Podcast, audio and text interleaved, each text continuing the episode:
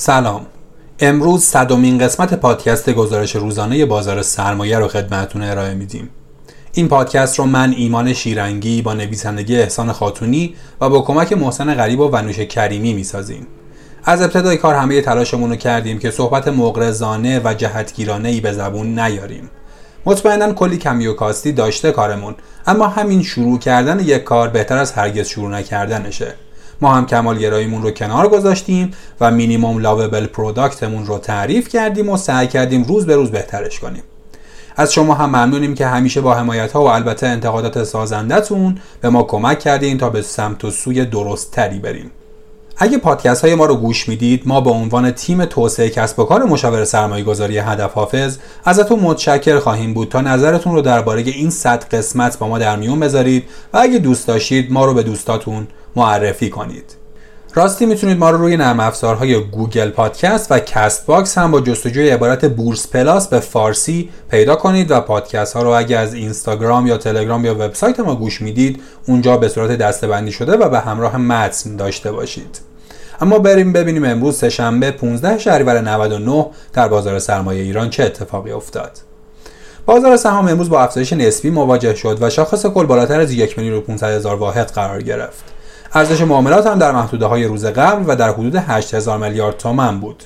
امروز برخلاف دیروز ورود 148 میلیارد تومان نقدینگی حقیقی به بازار رو داشتیم و نرخ ارز صرافی ملی رکورد چکوند. این نرخ امروز به کانال 29 هزار تومان وارد شد. نرخ‌های ارزی در بازار آزاد هم کماکان سعودی بودند و به محدوده 30 هزار تومان نزدیک شدند. سکه امامی هم دوباره حدود 14 میلیون و 650 هزار تومان شد. طی روزهای قبل از کفسازی شاخص ها و قیمت ها سخن گفتیم که بازار سهام با این نرخ‌های دلار و قیمت ها در بورس کالا تمایلات بیشتری برای کاهش قیمت نداره و با تضعیف فروشندگان نشانه های کاهشی هم به تدریج افول می‌کنند. امروز هم شاهد تداوم این رویه بودیم و با پمپاژ اخبار مثبت بیشتری از شرایط کلی شرکت ها از جمله افزایش نرخ‌ها در کدال گزارشات ماهیانه به نسبت عالی اخبار مربوط به بازارگردانی و نهایتا انتشار شایعاتی در خصوص نرخ‌های تسعیر ارزی بانک ها یه بار دیگه تقاضا به اردوی اغلب نمادها و حتی کوچکترها برگشت. ارزش صفای فروش به شدت کاهش پیدا کرد و محدود به تعداد کمی از نمادها شد که به نظر می‌رسه طی روزهای آینده شاهد تعادل اونها هم باشیم. البته بعضی ها کاهش ارزش صفای فروش رو به اختلالات گسترده در هسته فرابورس مرتبط می‌دونن. اما به هر حال از افزایش گمانه ها نسبت به بهبود غریب الوقوع کوچکترهای بازار نمی‌تونیم چشم پوشی کنیم. رفتار معاملاتی بازار امروز نشون داد که تمایل خیلی زیادی به صفحه خرید زدن نداره و تعادل مثبت رو بیش از هر چیزی دوست داره. این مسئله همونطور که روز قبل هم عنوان شد بیش از هر چیز به عدم اطمینان به نرخ‌های ارزی و سرنوشت انتخابات آمریکا برمیگرده.